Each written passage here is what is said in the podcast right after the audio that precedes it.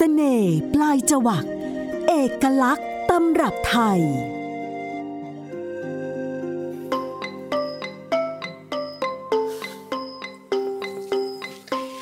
วาดกับอ่อนดูออกไหมลูก ว่าปลาทูตัวไหนสดตัวไหนไม่สด ให้ดูเฉยๆใช่ไหมคะ ใช่จ้ะ ดูด้วยตาเพียงเท่านั้นก่อน ไม่ต้องดูลูกก็ทราบทั้งหมดเนี้ยสดเหมือนกันทุกตัว ถูกของพี่วาดค่ะ ทุกตัวตาใสเป็นประกาย สีก็สวย เห็นเป็นสีเงินเงาวับเวลาสะท้อนกับแดด เก่งมากทั้งสองคน แต่นอกจากดูด้วยตาแล้วเนี่ย เราก็ต้องมีวิธีเลือกปลา เวลาเราไปซื้อปลาที่ตลาด ปลาที่สดดมแล้วจะต้องไม่มีกลิ่น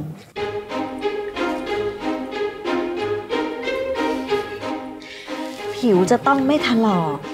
ถ้าเราใช้นิ้วกดลงไปที่กลางลำตัวของปลาแล้วปล่อยมือ รอยยุบจะต้องกลับคืนมาเหมือนเดิม ตรงส่วนท้องที่เราเรียกว่าพุงปลานั่นแหละ ตรงนี้จะเริ่มเน่าก่อน ปลาที่สดท้องจะต้องแน่น ไม่กลวงหรือว่าช้ำ ถ้าเปิดเหงือกดู เหงือกจะต้องมีสีแดงสด เสร็จแล้วใช่ไหมคะ ถ้างั้นลูกขออนุญาตไป เราจะไม่ไปไหนทั้งนั้นจะวาด ทำไมล่ะคะ เราทุกคนจะต้องช่วยกันทำความสะอาด แล้วก็ควักพุงปลาแยกออกมาให้สะอาด สวัสดีค่ะต้อนรับผู้ฟังทุกท่านมาพบกับสารคดีพิเศษปลายจวักทางพอดแคสต์ของไทย PBS นะคะ ดิฉันโสภิตหมังมีวัฒนาค่ะ เสียงที่ได้ยินไปเมื่อสักครู่ก็เป็นส่วนหนึ่งของเนื้อหาจากละครปลายจวักนะคะ เป็นตอนที่แม่ทองสำลีซึ่งเป็นเมียรองของคุณหลวงเนี่ยกำลังสอนลูกสาวทั้งสองคนที่เป็นตัวเอกในเรื่องคืออ่อนกับวาดในตอนที่เล็กๆกันนะคะว่า มีวิธีการดูแล้วก็เลือกปลาทูสุดๆเนี่ยต้องสังเกตอะไรอย่างไรค่ะ ก่อนหน้านั้นบ่าวเขาก็ทะเลาะกัน เพราะว่าได้ปลาทูมาเยอะเลย แล้วก็แย่งกันว่าจะเอาไปทำอะไรดี ฝากหนึ่งก็บอกว่าจะเอาปลามาดองเค็ม แล้วก็มาควักตัวของอไส้ของพุงมาทำแกงไตปลา เพื่อเป็นการถนอมอาหาร อีกฝากหนึ่งก็บอกว่าจะมาทำเมนูสดแล้วก็จะเอาปลาทูไปต้มกะทิสายบัวนะคะ แต่ท้ายที่สุดก็ลงเอ่ยกันได้ เรื่องของอาหารนี่เป็นเรื่องซึ่งมีความซับซ้อน และก็มีรายละเอียดที่แตกต่างกันนะคะ วันนี้สารคดีพิเศษปลายจวักเรามาคุยถึงเรื่องนี้กันละค่ะ แล้วก็ถ้าเกิดบอกว่า เวลาพูดถึงอาหารไทย ก็มีนิยามที่หลากหลาย บางคนก็ยึดว่าต้องเป็นสูตรสำเร็จเป็นตำรับเดิมๆที่ต้องทำเหมือนกันทุกครั้ง แล้วก็ต้องยึดเป็นแบบแผน แต่ว่าที่จริงเนี่ยคำว่าอาหารไทยแท้ แท้ๆเลยเนี่ย มีตำรับเดียวหรือเปล่าหรือมีอยู่จริงไหม มุมมองเรื่องนี้เป็นอย่างไร ที่สำคัญถ้าช่วงที่ผ่านมาคุณผู้ฟังได้เคย ติดตามก็จะพบว่าเคยมีการยกย่องมัสมั่นว่าเป็นอาหารไทยที่ขึ้นชื่อติดอันดับเนี่ยแต่แท้ที่จริงเราก็มีรากแล้วเราก็ได้รับอิทธิพลมาจากหลาย ๆ วัฒนธรรมด้วย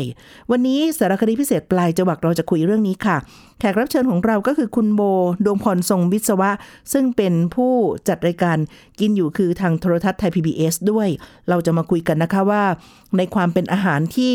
มีพัฒนาการแล้วก็มีความหลากหลายเนี่ยมีการเลื่อนไหลเชื่อมโยงกันและกันอย่างไร และอาหารไทยแท้มีอยู่จริงหรือไม่ สวัสดีค่ะคุณโบ สวัสดีค่ะคุณโสภิตค่ะ เราคุยกันวันนี้ขอบคุณมาก ๆ ที่ได้มาเป็นเกียรติในการคุยเป็นแขกกับสารคดีพิเศษปลายจวักทางไทย PBS Podcast นะคะ แต่อย่างแรกก่อนชวนคุณโบเล่าสักนิดหนึ่งกินอยู่คือเนี่ยอยู่กับไทย PBS มาหลายปีมากแล้ว ตอนนี้ concept หลักๆเนี่ยไม่ได้แค่เพียงเพื่อจะบอกว่าหนึ่งเมนูอาหารปรุงอย่างไรปรุงยังไง แต่ว่ากินอยู่คือได้ทำหน้าที่หลายอย่างในการบอกเล่าอาหารให้กับคุณผู้ชมทางไทย PBS ด้วยคุณโบพูดถึงรายการสักนิดนะคะ ได้ค่ะ จริงๆแล้วกินอยู่คือเนี่ยค่ะ เหมือนที่คุณโสภิตว่าเนาะมันไม่ได้แค่ทำอาหารเฉยๆ แต่ว่าเราดูเรื่องของอความมั่นคงของอาหารในประเทศไทย เราดูถึงแหล่งที่มาของของความหลากหลายทางชีวภาพ ของพืชผักที่มันมีอยู่ แล้วก็เชื่อมโยงไปถึงวิถีชีวิตของคนในชุมชน หรือคนในพื้นที่ที่แตกต่างกัน แล้วก็มีอาหารการกินหรือมีวัตถุดิบที่แตกต่าง กันเงี้ยค่ะ มันก็เลยทำให้วิถีที่เขาเอามาทำเอามากินหรือแม้แต่รสชาติของคนในแต่ละท้องถิ่นไม่เหมือนกัน ค่ะ คุยกับคุณโบก่อนเข้ารายการเนี่ย ได้พูดถึงว่าคุณโบบอกความหมายอันหนึ่งว่าจริง ๆ แล้ว อาหารมันก็เป็นส่วนหนึ่งในการสร้างวัฒนธรรมด้วยหรือว่าเรียกว่าเป็นวัฒนธรรมอาหารก็ได้ แล้วที่สำคัญก็คือมีความลื่นไหล ก็จะมีวัตถุดิบเครื่องปรุงหรือว่าความหมายที่ต่างกันไปตามแต่ละพื้นที่แต่ละท้องถิ่น ขยายความเรื่องนี้หน่อยได้ไหมคะค่ะจริงๆแล้วสำหรับโบอะค่ะ อาหารเนี่ยมันเป็นผลรวมของภาพที่สะท้อนออกมาจากสังคมในยุคนั้นๆ ในช่วงนั้นๆ เพราะว่ามันมีการเปลี่ยนแปลงไปของทั้งวัตถุดิบเองการเข้ามาของอุตสาหกรรมมาค่ะเพราะฉะนั้นอาหารในแต่ละยุคในแต่ละสมัยที่เรากินหรือว่าที่ คนแต่ละท้องถิ่นรับประทานนะคะ มันก็จะเป็นตัวสะท้อนให้เห็นสังคม ให้เห็นวิธีคิดให้เห็นค่านิยม หรือแม้แต่นโยบายการปกครอง หรือว่านโยบายของรัฐที่มีต่ออาหารเนี่ยก็จะเห็นหมดเลยผ่านอาหารค่ะ อืม ตัวอย่างได้ไหมคะ ยกตัวอย่างหน่อย ตัวอย่างได้ค่ะ อย่างเช่น อ่า เรามียุคที่ผัดไทยดัง เพราะว่ารัฐบาลอยากให้คนหันมากินเส้นมากขึ้น เพราะว่าข้าวในช่วงนั้นอาจจะเป็นยุคหลังสงครามโลกสามารถผลิตได้น้อย แต่ถ้าเราเอาข้าวมาทำเป็นแป้งแล้วมาทำเป็นก๋วยเตี๋ยว มันก็สามารถกินได้เยอะ อันนี้ก็เป็นแรงผลักดันของรัฐ หรือแม้แต่การที่คนไทยในสังคมไทยปัจจุบันเรากินหวาน เวลาเราไปสั่งชานมหรือว่าเราไปสั่งโอเลี้ยงก็ดีเนี่ยค่ะ เราต้องแบบมีติดท้ายว่าหวานน้อย เรากินหวานเป็นปกติ เพราะเราผลิตน้ำตาลได้เยอะ เพราะว่ามันมีการซับซิได้จากรัฐะเนี้ยค่ะทำให้ราคาน้ำตาลในประเทศเราไม่ได้สูงมากเข้าถึงง่าย มีจำนวนเพียงพอ ก็ทำให้รสชาติที่คนชอบ มันก็จะติดหวานโดยเฉพาะในเครื่องดื่มเนี้ยค่ะ ก็จะเห็นอะไรแบบนี้ หรือแม้แต่การที่แต่ละภูมิภาคที่ดินฟ้าอากาศไม่เหมือนกัน ผลผลิตหรือว่าวัตถุดิบที่ได้มาไม่เหมือนกัน มันก็จะสะท้อนกลับมาว่าเขาทำอะไรกิน อย่างคุยกับคนเหนือเนี่ยค่ะคุณโสภิตคนเหนือบอกว่าเมื่อแกงโฮใส่วุ้นเส้นเนี่ย มันมาหลังจากรถไฟมีมีเส้นรถไฟเนี่ยขึ้นไปถึงเชียงใหม่ผ่านลำพูนขึ้นไป ก่อนหน้านี้แกงโฮเขาก็ไม่มีวุ้นเส้นใส่นะ อันนี้มันก็สะท้อนเหมือนกันว่ามันมีการเปลี่ยนแปลงไปของสังคมอย่างไร แล้วอาหารที่เขากินกันมันก็เปลี่ยนแปลง หมายถึงว่าวุ้นเส้นไม่ได้เป็นอาหารไม่ได้เป็นวัตถุดิบที่มีอยู่ภาคเหนืออยู่เดิม มันมาพร้อมกับการขนส่งกรรมอาหารใช่ค่ะ และการขนส่งที่ที่ไปส่งถึง อย่างเหมือนกันค่ะเครื่องปรุงรสของคนเหนือเนี่ยเขาก็จะใช้เกลือเป็นหลักเขาก็จะไม่ค่อยใช้น้ำปลา หรือว่าไม่ได้ใช้กะปิเคยกะปิกุ้งเนี้ยค่ะ แต่ปัจจุบันเนี้ยถ้าไปดูสูตรอาหารเหนือเนี่ยก็จะมีการใส่ทั้งกะปิใส่ทั้งน้ำปลา เพราะว่าการคมนาคมมันถึง มันก็เอาอาหารไปด้วย ใช่ค่ะ เพราะว่ากะปิกับน้ำปลานี่เป็นของทางภาคใต้ ดิฉันเป็นคนใต้นะคะ ก็จะเข้าใจที่คุณโบพูดถึงได้ แล้วก็เลยนึกเชื่อมโยงที่บอกเมื่อสักครู่เนี่ยค่ะว่า ถ้าเป็นไตปลาแท้ๆแกงไตปลาจากทางใต้สมัยก่อนนะมันจะไม่มีหน่อไม้นะไม่มีฟักทองฟักทองอาจจะมีอยู่แต่ว่าหน่อไม้นี่มันมาทีหลังอะแล้วก็ผักอื่นๆทุกฟักยาวเลยที่ใส่เนี่ยมันเป็นของยุคหลังก็จะเป็นส่วนผสมที่เกิดขึ้นทีหลัง ด้วยเหมือนกัน แล้วก็เมื่อกี้ที่คุณโบพูดถึงตัวอย่างของน้ำตาลเนี่ยค่ะ ยกตัวอย่างสนับสนุนว่าเคยมีโอกาสไปต่างประเทศอะสองชาติที่เขาก็มีความ งุนงงสงสัยแล้วก็แปลกใจกับรสนิยมการกินรสชาติของคนไทยมาก คือน้ำเต้าหู้แล้วก็ชาเขียวค่ะ ที่จีนเนี่ยน้ำเต้าหู้เขาไม่ได้ใส่น้ำตาล แล้วก็ชาเขาก็ไม่ได้ใส่น้ำตาลรวมทั้งที่ญี่ปุ่นก็ไม่ได้ใส่น้ำตาลด้วย เวลาที่ไปในกลุ่มคนไทยหรืออะไรบางอย่าง ที่อย่างอย่างบ้านเราคนบ้านเราไปเนี่ยค่ะ แล้วขอเติมอะมันก็จะถูกมองด้วยสายตาแบบเป็นคำถามว่า อ๋อกินแบบใส่น้ำตาลกันด้วยหรือมันไม่หวานหรืออะไรอย่างเงี้ยค่ะ เลยเข้าใจได้ที่คุณคุณโบพูดถึงว่า ใช่เพราะว่ามีวัตถุดิบที่ท้องถิ่นตรงไหนมากเป็นพิเศษ ก็มีโอกาสที่เมนูอาหารจะปรับเปลี่ยนไปตามตามลักษณะนั้นด้วยนะคะ ใช่ค่ะ แล้วมันมีส่วนหนึ่งที่คุณโบได้พูดถึงว่า อาหารบางประเภท พอมันเปลี่ยนแปลงไปในยุคสมัยหนึ่งแบบหนึ่ง อีกยุคหนึ่งก็จะเปลี่ยนมา มีตัวอย่างของเมนูอาหารบางอย่างไหมคะ ว่าถึงตอนนี้รสชาติดั้งเดิมมันอาจจะไม่เหมือนแล้ว หรือมันแปลงโฉมแต่งองค์ทรงเครื่องใหม่เป็นยังไงบ้างคะ รสชาติดั้งเดิมเนี่ยค่ะเป็นสิ่งหนึ่งที่พูดยากมาก เพราะว่าดั้งเดิมของแต่ละคนเนี่ยไม่เหมือนกัน แต่ละบ้านกินไม่เหมือนกันเนาะเพราะฉะนั้นเวลาเราพูดถึงรสชาติดั้งเดิมหรือรสชาติแท้ๆเอาแค่แกงเขียวหวานอย่างเงี้ยค่ะว่ารสแกงเขียวหวานดั้งเดิม แกงเขียวหวานแท้ๆไทยแท้เลยเนี่ยเป็นยังไงก็ยังพูดยาก เพราะว่าถ้ากลับไปดูในตำราทำอาหารในสมัยก่อนเนี่ยค่ะตำราทำอาหารเนี่ยส่วนใหญ่ก็จะเขียนโดย คนที่มีความรู้เรื่องอาหารเนาะแล้วก็มีหลายสายมีหลายสกุล มีหลายบ้านหึบ้านที่ติดสายพราหมณ์หรือว่าสายแขกค่ะ เครื่องเทศในแกงเขียวหวานเนี่ยก็จะจัดเต็มโอ้ในขณะที่ถ้าบ้านเป็นสายจีนเป็นพ่อค้าเครื่องเทศก็แทบแทบจะไม่เห็นในแกงเขียวหวานเลย คราวนี้ถามว่าอะไรแท้ อันเนี้ยตอบยากมากเลยเพราะเพราะถ้าถามโบเนี่ยโบเชื่อว่ามันไม่มีอะไรถูกมันไม่มีอะไรผิด อืมดังนั้นที่เราตั้งหัวข้อเรื่องที่จะคุยกันในสารคดีพิเศษปลายจวักวันนี้พูดถึงเรื่องว่าอาหารไทยแท้มีอยู่จริงไหมเนี่ยเป็นคำถามเนี่ย คุณโบจะตอบว่าไงคะจริง ๆถ้าถ้าถ้าโบตอบตรงๆอะโบบอกไม่มี แต่ถ้าโบจะแบบกวนนิดหน่อยอะค่ะโบก็จะถามว่า แล้วไทยคนไทยที่เป็นไทยแท้เนี่ยมีอยู่จริงไหม เออ จะนิยามคำว่าหรืไทอยว่าแท้ว่าอะไรเรานิยามใช่ไหมใช่ เรานิยามคำว่าไทยแท้ว่าอะไร เพราะว่าพื้นที่ประเทศไทยอะค่ะ จริงๆเรามีเราเราเป็นก่อนที่จะมีรัฐะมาขีดเส้นว่านี่ เส้นพรมแดนแล้วเราจะเรียกพื้นที่ตรงนี้ว่าสยามหรือประเทศไทยต่อมาเนี่ยค่ะ ก่อนหน้านั้นมันเป็นดินแดนที่ทุกคนร่วมกันอาศัยอยู่ ไม่ว่าจะเป็นเขมรลาวยวนอ่าพม่าเอง แล้วก็ถึงปัจจุบันเนี้ยค่ะ เราก็ยังมีพี่น้องชาติพันธุ์ที่อยู่กระจายตัวอยู่ทั้งประเทศเลย ไม่ได้เป็นแค่แบบว่าที่เราเข้าใจว่าเป็นชาวเผ่าอยู่บนดอยอยู่บนภูเขา จริง ๆ แล้วเรามีไทยลื้อไทยทรงดำไทยส่ง มีกะเหลียงโปง กระจายอยู่ทั่วประเทศนะคะอืมแล้วอันเนี้ยเราจะบอกได้ยังไงว่าอะไรคือไทยและอะไรไม่คือไทยโนเนาะก็ยากอยู่เหมือนกัน แต่อย่างน้อยมันมีเขาเรียกว่าคุณลักษณะเฉพาะอ่าที่อ่าใกล้เคียงละเอาอันนี้แหละเอาใกล้ๆละเอาไม่ไทยก็อาเซียนเนี่ยเขมรยวนลาวพวกเราที่อยู่ในกลุ่มๆก้อนอย่างเงี้ยเพราะว่าที่ถามอันนี้เพราะว่าตัวอย่างก็คือว่าเอ่อที่ฉันเคยมีโอกาสได้ไปคุยกับท่านทูต ของกัมพูชานะคะ เพื่อจะถามค่ะอันนี้เป็นความสงสัยส่วนตัวว่า เอ๊ะเวลาที่เราพูดถึงอะอันนี้อาหารไทย อันนี้อาหารลาวอันนี่อาหารของคนเขมรเนี่ยอะไรเป็นตัวบอก ท่านก็บอกว่าก็สังเกตได้อย่างหนึ่งแหละว่าอาหารเขมรเนี่ยเรานิยมใช้ปลาร้าเป็นส่วนประกอบเป็นเครื่องด้วยอ่าทีนี้ถ้ากลับมาเมืองไทยหรือว่าในส่วนที่คุณโบคุ้นเคยกับเรื่องอาหารอยู่อะมีอะไรไหมที่ค่ะจะบ่งบอกความกลิ่นอายว่าเออเออเนี่ยไทยๆน่าจะใช่ จริงๆแล้วอาหารไทยถ้าถ้า พูดโดยรวมอะค่ะ มันครบรสมันจะมีเปรี้ยวเผ็ดเค็มหวาน มันปลาขม ไม่ว่าจะภาคไหนก็ตาม คือแต่ถ้าไปดูไปดูอาหารชาติอื่น ๆ ถ้าเทียบกับอาหาร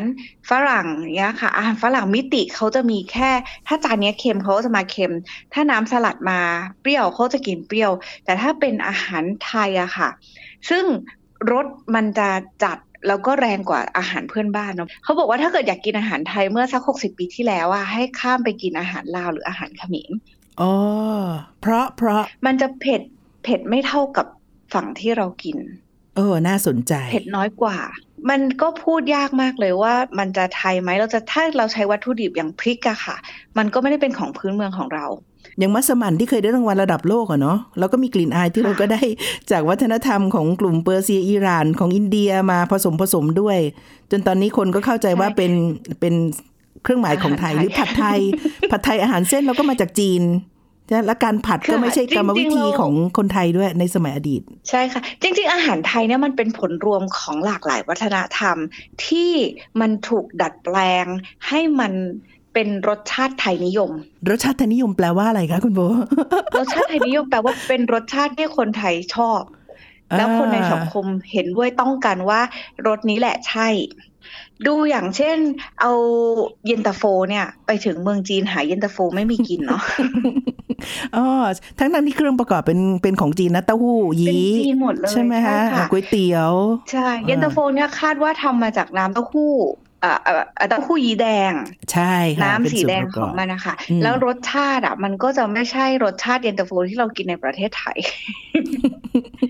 เย็ถ้านตาจะโฟมีเป็นตัวอย่างหนึ่งของการที่เราเอาไปเอาของเขามาค่ะ แล้วเราก็มาทำให้มันเป็นไทยออจริงๆ เรามีความสามารถเรื่องนี้สูงมาก คนไทยในการมีความสามารถในการพลิกแปลง ดัดแปลง แต่งเติมเสริมต่อ ให้มันมีความกลมกล่อม แล้วก็เรียกว่าเป็นเมนูอาหารจานใหม่อย่างนั้นนะคะ อ่าใช่ค่ะ หรือว่าดูอย่างแกงเนี่ยค่ะ แกงเราค่อนข้างเห็นชัดเจนว่า อิทธิพลมาจากอินเดีย แกงกะแกทิงกะเหรอทิคะบ้านเราเนี่ยแหละค่ะอ่เราเราก็เปลี่ยนจากการใช้นมเนยมาเป็นการใช้กะทิ เพราะเราไม่คุ้นกับกลิ่นนมเนยของบ้านเขาเนาะอินเดียใช้เครื่องเทศแห้งหรือว่าสมุนไพรแห้ง จะขมิ้นจะพริกหรืออะไรเงี้ยค่ะ เขาจะใช้ของแห้งซะส่วนใหญ่ ในขณะที่พอมาได้อยู่ในประเทศไทย แล้วคนไทยมีการปรับเปลี่ยนมันไปเรื่อย ๆ เนี่ย เราใช้เครื่องเทศและสมุนไพรสดยกเว้นพริกอย่างเดียวที่เราใช้พริกแห้งอยู่ แต่ที่เหลือเนี่ยค่ะ เราใช้สมุนไพรสดหมดเลย เข้าเครื่องแกง อ้อันนี้ก็เป็นกับอีกหนึ่งตัวอย่างที่ไปเอาของเขามา แล้วก็มาเปลี่ยนให้เป็นของเรา อาจจะลืมหน้าตาดั้งเดิมไปเลยก็ได้ เวลามาถึงเมืองไทยแล้วใช่ไหมคะแล้วเมื่อกี้แกงเขียวหวานใช่ค่ะจริงๆเรามีความสามารถเอ่อแกงเขียวหวานที่คุณโบพูดถึงเมื่อสักครู่เนี่ยค่ะ ถึงแม้ว่ามันจะมีการเปลี่ยนค่ะแปลงหรือว่ารายละเอียดมันอาจจะต่างไปเนาะ แต่ว่าพอจะค่ะพูดสรุปแบบนี้ได้ไหมคะว่าเบื้องต้นคืออย่างน้อยที่สุดคือรสชาติมันอาจจะต้องมีหวานนำมากกว่าแกงกะทิอื่นนิดหน่อย หรือว่าใช้พริกแกงเครื่องที่เป็นพริกเขียวด้วย ให้มันเหมือนชื่อแกงเขียวหวานเป็นอย่างนั้นไหมคะ ใช่ค่ะ แกงเขียวหวานเป็นแกงไม่กี่แกงในตำรับอาหารไทยที่ใช้พริกสดทำค่ะอืมแต่ว่าถ้าพอเป็นแกงแดงแกงเผ็ดพันแนง ฉู่ฉี่เนะคะเราจะใช้พริกแห้งแล้วค่ะเพราะฉะนั้นแกงเขียวหวานมันก็จะมีเหมือนโปรไฟล์ของมันว่า มันจะต้องหวานจากอ่ากะทิมีความเค็มนำค่ะอ๋อไม่ใช่หวานรสชาตินำเผ็ดไม่อ๋อหวานนำ แค่ค่ะแกงจริงๆแกงเขียวหวานไม่ควรจะหวานนำแต่ว่าณปัจจุบันเนี้แหละด้วยความเปลี่ยนแปลงไปของรสชาติของทั้งคนทำแล้วก็คนกินแล้วการตีความเข้าใจว่ามันจะต้องหวาน มันก็เลยกลายเป็นตอนนี้แกงเขียวหวานหวานมากจริงๆแกงเขียวหวานถ้าไปดูในตำราเล่มเก่าๆอะค่ะ ไม่ค่อยมีใครใส่น้ำตาลลงไปในเวลาผัดแกงในขณะที่แกงแดง หรืออ่าพะแนงเองอะค่ะ มีการเติมน้ำตาลเพิ่มเติม อันนี้เป็นรายละเอียด ปลีกย่อยที่สำคัญมาก แต่ว่าทำให้แต่ละเมนูมีความต่างกัน ซึ่งต้องคนที่เข้าครัวและเข้าใจ เท่านั้นถึงจะรู้แยกเรื่องนี้ได้นะถ้าเป็นคุณผู้ฟังรายการหรือดิฉันโดยทั่วไปเนี่ย เราก็จะแยกได้อย่างเดียวคืออร่อยหรือไม่อร่อย ถูกปากเป็นไทยนิยมหรือไม่ใช่เท่านั้นเองนะคะค่ะฟังคุณโบเล่าแบบนี้แล้วคุณผู้ฟังรู้สึกเหมือนดิฉันไหมคะรู้สึกว่าโลกของอาหารนี่มันกว้างใหญ่มาก มันมีรายละเอียดและมีความซับซ้อนมาก แต่พอถึงยุคปัจจุบันตอนนี้กลายเป็นว่า ไม่ต้องพูดถึงเรื่องข้าวครัวค่ะคุณโบ แค่ว่าจะปรุงหรือทำอาหารง่ายๆ ที่เป็นเมนูแกงๆนั้นลืมไปเลยนะคะ แค่จานง่าย ๆ เราอาจจะยากขึ้นทุกทีในโลกยุคเร่งด่วนแล้วต้องทำงานข้างนอกบ้านด้วยแต่ว่าส่วนหนึ่งที่คุณโบชัดเจนในรายการมาตลอดก็คือเน้นเรื่องของอาหารที่กินได้อย่าง สบายใจปลอดภัย แล้วก็สามารถที่จะทำได้อย่างง่าย ๆด้วยอาหารสะอาดด้วยและทำเองด้วย คุณโบช่วยสร้างความมั่นใจให้กับคุณผู้ฟังรายการหน่อยสิคะเผื่อใครสนใจอยากจะทำอาหารเอง ให้กินได้อย่างสบายใจสบายท้องแล้วก็ปลอดภัยค่ะ จริง ๆ แล้วเนี่ยหลายคนเนี่ยกลัวว่าทำอาหารเองแล้วกลัวมันไม่อร่อย เนาะ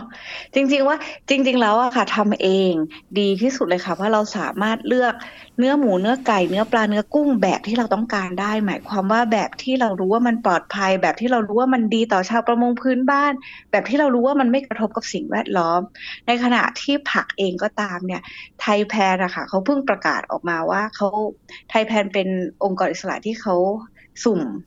เอาผักไปตรวจ แล้วเขาก็เจอสารตกค้างในผักเยอะมาก เพราะฉะนั้นการที่เราทำอาหารเองที่บ้านเนี่ย เราก็สามารถเลือกได้ด้วยว่าเราจะกินผักแบบไหน มีสารตกค้างไหมอืมเพราะว่าปัจจุบันอ่าแม้ว่ามันมีความสะดวกสบายในสังคมเมืองแบบใหม่เนาะที่ใครๆก็สามารถโทรสั่งอาหารได้ แล้วก็เอาท้องเราเนี่ยไปฝากไว้กับคนอื่น แต่เราต้องอย่าลืมว่าคนอื่นที่เขาทำอาหารให้เราเนี่ย เขาเปิดทำแบบนี้เพราะเขาทำธุรกิจเนาะอืมเพราะฉะนั้นอ่าอ่าต้นทุนอะไรที่เขาลดได้เขาต้องคุมต้นทุนเพื่อให้ธุรกิจเขาอยู่ได้ดังนั้นการที่เราพึ่งตัวเองได้อ่าทำอาหารกินเองที่บ้านได้รู้จักรสชาติธรรมชาติของอาหารอืมเวลาเราออกไปกินข้างนอกอะ่ะ เราก็จะอ่ามีเขาเรียกว่า reference point มีรสชาติให้อ้างอิงถึง ว่าอ๋อถ้าเกิดตอนต้มอยู่ที่บ้านอะผักมันรสชาติแบบนี้นะทำไมเขาต้มได้แบบนั้นเขาอาจจะใส่อย่างอื่น ไม่ใช่เพราะว่าผักดีกว่า หรือว่าเขาเก่งกว่าอ๋อเพราะว่าในปัจจุบันเครื่องปรุงอุตสาหกรรมค่อนข้างเข้ามาค่อนข้างเยอะค่ะ ใช่อ่าเหมือนเอาผัดกะเพราเนี่ยเดี๋ยวนี้ถ้าผัดกะเพราแล้วไม่ใส่น้ำมันหอยเนี่ย ขายไม่ได้นะคะ ในตลาดทั่วไป ซึ่งแท้ที่จริงแล้ว รสชาติเดิมน้ำมันหอยยังไม่ได้มาใช่ไหมคะ อ่าถูกรสชาติเดิมน้ำมันหอยยังไม่ได้มา อย่างมากก็มีซีอิ๊วซีอิ๊วท้องถิ่นค่ะซีอิ๊วขาวซีอิ๊วดำท้องถิ่นใส่อ่าใส่กระเทียมใส่พริก ใส่กระเพราแค่นั้นเลยค่ะอืมแต่ปัจจุบันเนี้ยถ้าเวลาไม่ใส่น้ำมันหอยเนี่ยมันไม่เงา มันไม่น้ำมันไม่ข้น คนก็จะแบบรู้สึกว่าไม่อร่อย อันเนี้ยรสชาติในสังคมก็เริ่มเปลี่ยนไป เหมือนอย่างผัดกะเพราใส่ถั่วฝักยาวหลายคนขมวดคิ้ว แต่แปลกมากเลย เวลาใส่ถั่วฝักยาวในแกงไตปลาเหมือนคุณโสภิตพิดว่าเนี่ยค่ะ ไม่รู้สึกไม่แปลค่อยกมีใครขมวดคิ้วนะคะ เขาก็กินไป อืมนี่เคยเจอกะเพราใส่แครอทด้วยค่ะแครอทหั่นฝอย ก็จะรู้สึกแปลกนิดหน่อยเหมือนกันอืมนะคะค่ะอืมน่าสนใจทีเดียว เพราะว่าอย่างน้อยที่สุด คุณโบก็ได้ช่วยทำให้เกิดความเชื่อมั่นแล้วนะคะว่าทำเองนี่แหละ ก็ ได้ง่ายก่อนสะดวกก่อนแล้วอร่อยไม่อร่อยแต่เราก็กินได้อย่างอุ่นใจมากขึ้นเนาะมีอีกเรื่องหนึ่งที่อยากจะชวนคุณโบได้คุยถึงคือ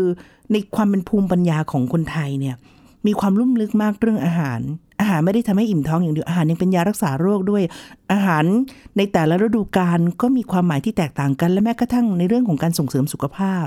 อย่างคนท้องอย่างในละครปลายจวักเนี่ยนะคะ ช่วงที่ แม่อ่อนนางเอกของเรื่องเนี่ยท้องเนี่ยมันก็จะมีเรื่องของการบำรุงให้กิน อันนั้นอันนี้เป็นตัวเพิ่มน้ำนมอย่างเราก็รู้กันในความรู้ชุดปัจจุบันขึ้นช่าย หรือว่าปลีกล้วยหรือค่ะอื่นใดเนี่ย ก็บำรุงน้ำนมกับคุณแม่ แล้วก็มีอาหารที่ดูแลสุขภาพในเรื่องอื่นด้วย อันนี้คุณโบเล่าให้ฟังหน่อยได้ไหมคะว่า ความชาญฉลาดลึกซึ้งของภูมิปัญญาไทยที่เกี่ยวข้องกับอาหารการกินและพืชสมุนไพรนี่เป็นยังไงบ้าง จริง ๆ คนไทยรุ่นบรรพบุรุษเราเนี่ยค่ะเขาอยู่กับธรรมชาติอย่างเกื้อกูลกับธรรมชาติมากเลย เพราะฉะนั้นเขาก็จะกินอาหารตามฤดู แล้วอาหารตามฤดูกาลเนี่ยค่ะ ที่เราเอามาทำอาหารอย่างเช่นอ่าปลายฝนต้นหนาว เราต้องกินแกงอ่าส้มดอกแครเพราะว่าป้องกันการเป็นไข้หัวลมไข้หัหวรือลมอะไรเนี่ยค่ะดอกแครมันก็มาตอนนั้นค่ะ อืมหน้า อาหารหน้าไหนที่เขาจะให้เรารับประทานเนี่ยมันก็จะมาหน้านั้น เพราะฉะนั้นถ้าเรากลับไปดูภูมิปัญญาค่ะ เรากลับไปดูว่าธรรมชาติให้อะไรเราตอนไหน ตอนนี้เดินตลาดไม่ได้แล้วนะคะ เพราะว่าตอนนี้ในตลาดเนี่ยมีของข้ามฤดูทั้งปี ซึ่งการกินของแล้วข้ามฤดูไม่ได้แปลว่าเป็นเรื่องดีใช่ไหมคะอะ เพราะว่าใช่ใช่ค่ะ เพราะว่าของข้ามอะของข้ามฤดูในสมัยเก่าในสมัยก่อนเนี่ยถือว่าเป็นของดีของพิเศษ เพราะว่ามันออกเองธรรมชาติแต่มันออกอ่าไม่ตรงกับฤดูก็เป็นของหายากค่ะแต่ปัจจุบันเนี้ยค่ะ ของข้ามฤดูคือเขาต้องใส่ปุ๋ยใส่ยาให้มันออกไม่ใช่ฤดูมันได้ฉะนั้นถ้าเรากินของข้ามฤดูบ่อยๆอะค่ะ สารตกค้างในร่างกายเราก็จะเยอะขึ้น โอ้เรื่องนี้สำคัญเพราะว่าบางคนอาจจะคิดไม่ถึง แค่เพียงว่าง่ายสะดวกแล้ว โอ้ยเดี๋ยวนี้หาเมื่อไหร่ก็ได้จะกินอะไรมีตลอดทั้งปี เออ ความคิดนี้อาจจะต้องทบทวน ใช่ค่ะอืมแล้วก็ตามอย่างอย่างคนใต้เนี่ย นิยมรสชาติเผ็ด ใช่ใช่ไหมค่ะคะเพราะว่าฝนตกชุกเป็นคาบสมุทรเป็นแหลมยื่นลงไปในทะเล ฝนตกทั้งปี เพราะฉะนั้นเขาเป็นหวัดง่าย